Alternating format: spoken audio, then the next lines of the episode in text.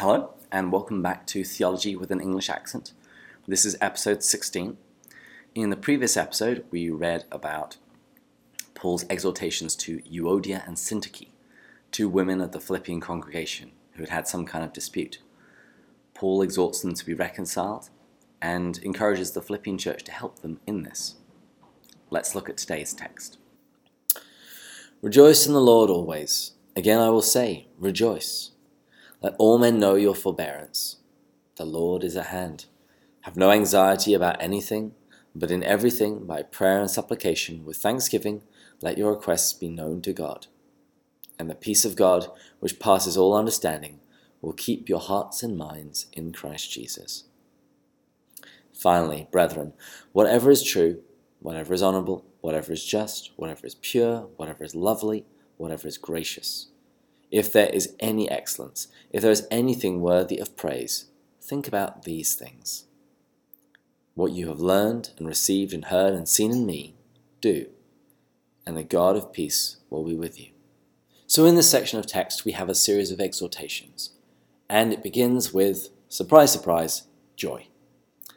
Paul says, Rejoice in the Lord always. Again, I will say, rejoice. As we've, as we've gone through Philippians, this has been our theme joy. And even now, as we're in chapter 4, nearing the end of the letter, Paul brings it up again. Despite his situation, being in captivity, Paul rejoices. And despite the, the, the, the issues in the Philippian church with uh, these two women, Paul again exhorts them to rejoice. He says, Let all men know your forbearance, and he reminds them that the Lord is at hand. Paul then gives the Philippians a prescription against worry. He says, Have no anxiety about anything, but in everything by prayer and supplication, with thanksgiving, let your requests be known to God. And the peace of God, which passes all understanding, will keep your hearts and minds in Christ Jesus.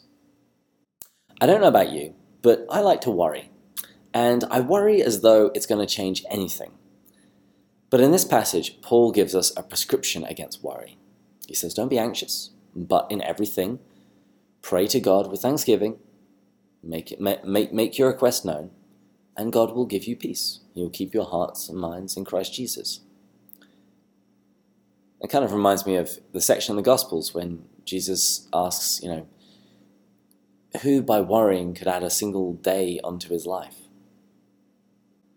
And Paul goes on Finally, brethren, whatever is true, whatever is honorable, whatever is just, whatever is pure, whatever is lovely, whatever is gracious, if there is any excellence, if there is anything worthy of praise, think about these things.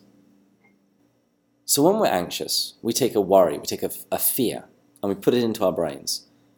And we churn and churn and churn, and we chew over it, and we chew over it, and we make it bigger and bigger and bigger. And Paul is saying, don't do that Take whatever is true, honourable, just, pure, lovely, gracious, any excellence, anything that's praiseworthy, and put that into your head instead. And think and ponder and meditate on those things. This is Paul's antidote to anxiety. What you have learned and received and heard and seen in me, do, and the God of peace will be with you. So again, Paul has this renewed theme of peace, and he has a renewed theme of imitation. He says, Anything you've learned from me, anything you've received from me, anything you've heard or seen me do, copy it. Imitate me as I imitate Christ. So that's today's text. For today's challenge, I'd simply invite you to follow Paul's advice. If there's something you're anxious about, pray and let it go. And receive the peace that God wants to give you. And rather than filling your mind with all of the worries, think about the things that are true, honourable, just, pure, lovely, gracious, anything of excellence, anything worthy of praise. Fill your mind with these things. You might like to make a list of everything in, in your life that you think is good and true and honourable and just. And make a conscious effort this day to think about those things. So until next time, in the words of Venerable Archbishop Fulton Sheen, God love you.